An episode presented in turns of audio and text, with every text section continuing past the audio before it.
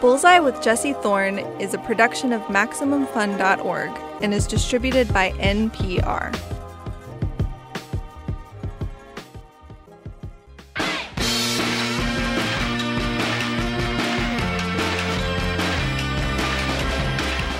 It's Bullseye. I'm Jesse Thorn. You know Simon Rich? He's a writer. He worked on SNL for a while, making some of that show's all timer sketches. He created and wrote for the show Man Seeking Woman and Miracle Workers, a very funny anthology show with Daniel Radcliffe and Steve Buscemi. He has written often for The New Yorker. Recently, he wrote the new movie American Pickle. In it, Seth Rogen plays Herschel Greenbaum, a guy who immigrates to Brooklyn from Eastern Europe to pursue the American dream, only instead of that, he falls into a giant vat of pickles and the pickling juice somehow preserves him for a century. And when he wakes up in modern New York City, the only living relative he can find is his great grandson, played by Seth Rogen. The movie is based on a short story Simon wrote in 2013, and take it from me, Simon is a wonderful short story writer. We were actually lucky enough to have Simon come by and read a few selections from his most recent short story collection, Hits and Misses. This one is called Riding Solo the Otzi story. So, how do I set this up? They say history is written by the victors, celebrating the exploits of the great men, your Washingtons, your Lincolns, your Paul Reveres. But history is never, ever written by the horses those great men rode. Until now. Growing up horse, I do not expect much from life. My ten older brothers all end up in stable. My sisters become glue. When I am small, my father run off that is not figure of speech. One day, for real, he just run into woods out of nowhere. Everyone is like, whoa, that crazy. It is not happy barn, but I have one escape running. When I am doing gallop, I do not think about how little hay we have or where I will next find salt. I think only of wind in my mane as I surge through the air like bird. In that moment, I am happy. I am free. Around this time, I meet Human. His name Paul. Paul Revere.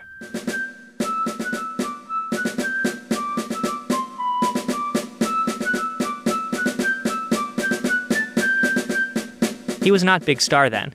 He was just regular guy from Boston. Laid back, funny, easy to carry. We become close and tell our secrets. Turns out we both have same dream, to make big mark on world. One night, when moon is up, we make pact. If one of us make it, we both make it. Together, there is no stopping us.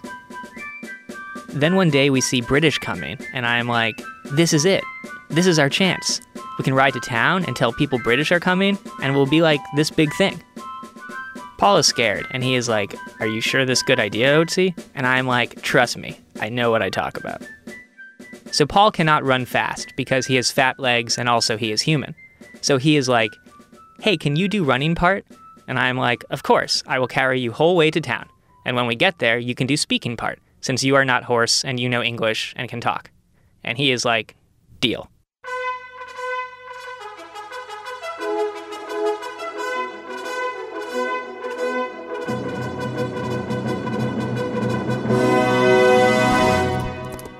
So then I carry him through brambles for hours, he shouts, The British are coming. And next thing we know, everyone is cheering. And I neigh at Paul, like, Told you so. So Army Guy says, Okay, now you meet John Hancock and Sam Adams. And I'm like, Whoa, this is big time. But when we are walking to Meeting House, something strange happens. Paul ties me to post. And I am like, why not me go inside with you? And he is like, well, you do not have tie and blazer, and also you are horse. And I am like, huh, this weird. And then person from newspaper jump out. And he is like, Paul, Paul, how did you ride so long through night? And I snort.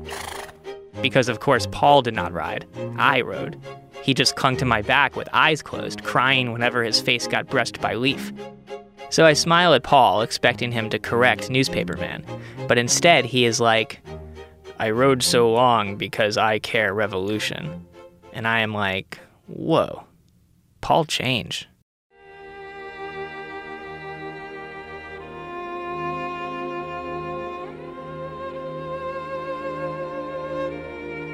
So after that, Paul become this big shot. Poem come out about him, and it is made into famous etching. And meanwhile, I unemployed. And my horsewife is like, How about you get work pulling carriage? And I am like, I saved country from British. I'm not pulling around fatsos all day. And she is like, Have you been drinking? And I am like, I might have stopped by brewery and licked puddle, but what is wrong with that? I'm full grown horse. Back off. And she is like, What is wrong with you? And I say, There is nothing wrong with me, there is something wrong with the world because they do not realize it is me who made Midnight Ride. And she is like, Yeah, with Paul steering you. And that is when it happens. I kick her. And she is like, That's it. It's over, kids. Let's go. Pick up hay. We're leaving. And I am like, Wait, I'm sorry. Can we talk about this? But she is gone. She just run into woods out of nowhere. And I am like, Whoa, that crazy.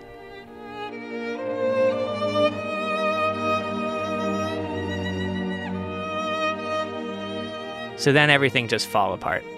I go from licking brewery puddles to licking distillery puddles to just licking whatever puddles I can find, like who cares, get it in me. And I find myself trotting around Glue Factory, thinking maybe I knock on door and tell them, go ahead.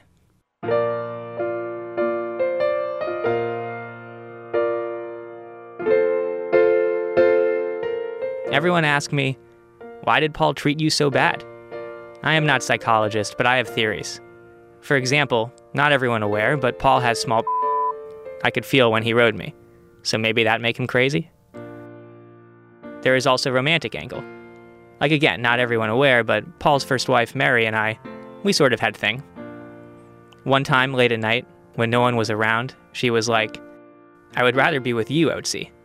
Because I know Midnight Ride was your idea, and Paul stole credit, and also Paul has tiny especially compared to Horse. But I have to stay with Paul because of image. And I was like, who cares about image? Let's just love each other and enjoy each other's bodies. And we did share one special night, but that is all I will say about it because it is private. I know that some people, when they read this book, they will think, maybe I made some parts up. For example, some people will be like, How did you say those things to Paul? You are hoarse, you cannot speak. And you even said that yourself early on in book. You said you cannot speak, but then there is so much speaking throughout entire book. Is inconsistent. Fine. They do not have to believe me. That is not why I write this. I write it for my 37 horse kids, so they know the truth and not the lies.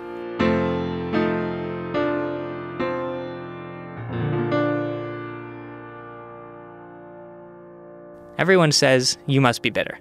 Paul Revere is big famous icon, and your legs are failing, and soon you will be glue, probably within a few hours because you are in cage at the glue factory and they are doing you like pretty soon. But anger is like salt lick. Every day it shrink and shrink. And I think that when I die, my last thought will not be Paul's betrayal. It will be that moonlit night, that ride through the brambles, the feeling of wind in my mane as I surged through the air like bird. For a moment I was happy. I was free.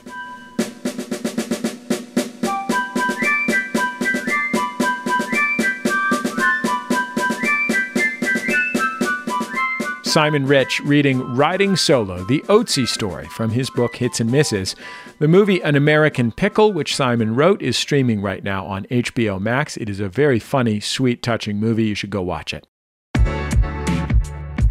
That's the end of another episode of Bullseye. Bullseye is produced out of the homes of me and the staff of Maximum Fun in and around greater Los Angeles, California, a city which has turned orange uh, and burns your lungs when you go out of doors. My understanding from the New York Times Wirecutter is that a pretty decent substitute for an air purifier, if you haven't got one, is to just take an HVAC filter and tape it to a box fan.